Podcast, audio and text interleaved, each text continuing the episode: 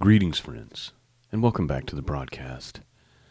Today, I just wanted to share with you the devotional for this week's uh, Haftarah, today, this week's uh, Prophet's portion. I've been sending these out via email every week um, since we started the Prophet's portion about four weeks ago. Uh, but today, I just wanted to kind of do a short video version of it and uh, just kind of verbally share it with all of you, and I'll upload it to the podcast feed, uh, as well as put this on YouTube and BitChute. Um, just real quick, I just want to thank all of you who support uh, this mission of truth. Those of you who've picked up a copy of The End of Days, a 30 day devotional, and left a kind review. I appreciate that so much. Um, and if you want to support this work, it can be done by going to donate and support tab at the top, scriptureandprophecy.com, plus all the links are in the video description.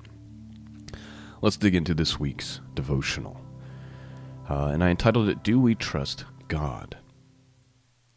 Here's what I wanted to share with you. In this week's prophet portion, we read about the Shunammite woman and her great regard and hospitality toward the prophet Elisha, Elisha. But more importantly, we learn about her great faith, even in the face of impossible circumstances.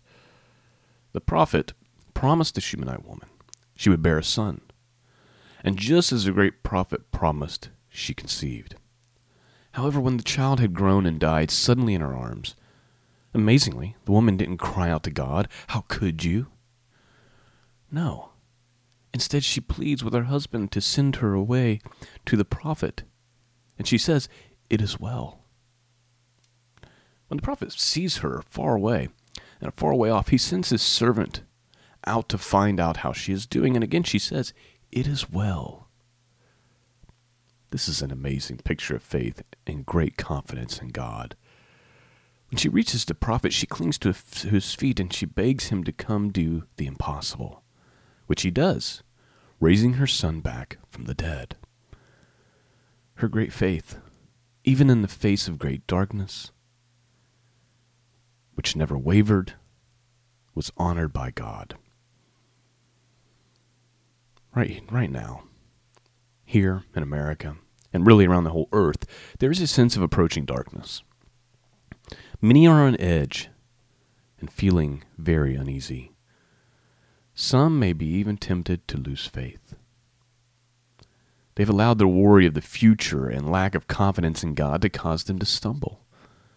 We must, we must remember that God has not given us a spirit of fear. See 2 Timothy 1 verse 7. We are told by the Savior that if we even possessed a mustard seed worth of faith, we could tell a tree to be uprooted and tossed into the sea, and it would obey. Luke 17:6. I would imagine hard and trying circumstances, like what the Shunammite woman had to face, reveals our true nature, and it exposes our true faith, whether we have it or not. Could it be that God is testing the faith of his people right now, in this present moment? If so, how are you doing? We must not spend our time worrying about the future. In fact, Jesus tells us to do the opposite. Who among you, or who among us, can add a single day to our lives by worrying? We are told there is no sense in worrying about tomorrow. After all, the day has enough trouble of its own. Matthew chapter 6 verse 34. I don't know what's going to happen over the next several days, weeks, or months. What I do know is that I have very little control over it. I would argue I have zero control over it. Let us not spend our days weeping and trembling in a corner like a helpless puppy. No, we are the children of the Most High. Let us trust in Him regardless of what happens. I hope I can be like the Shunammite woman and plainly say, and I would add plainly believe with my whole heart, it is well.